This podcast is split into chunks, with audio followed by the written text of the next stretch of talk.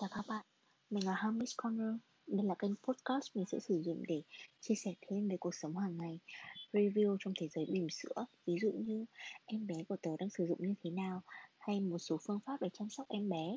Những kinh nghiệm đau thương trong cuộc sống bỉm sữa này chắc chắn là sẽ rất cần đối với những bà mẹ lần đầu như tớ Và như rất nhiều cô gái ngoài kia nữa. Ngoài ra, tớ hy vọng có thể là chia sẻ thêm những cái suy nghĩ, những cái tâm tư mà tớ muốn là các bạn có thể đồng hành cùng tớ và em bé bắp cải trong tương lai này.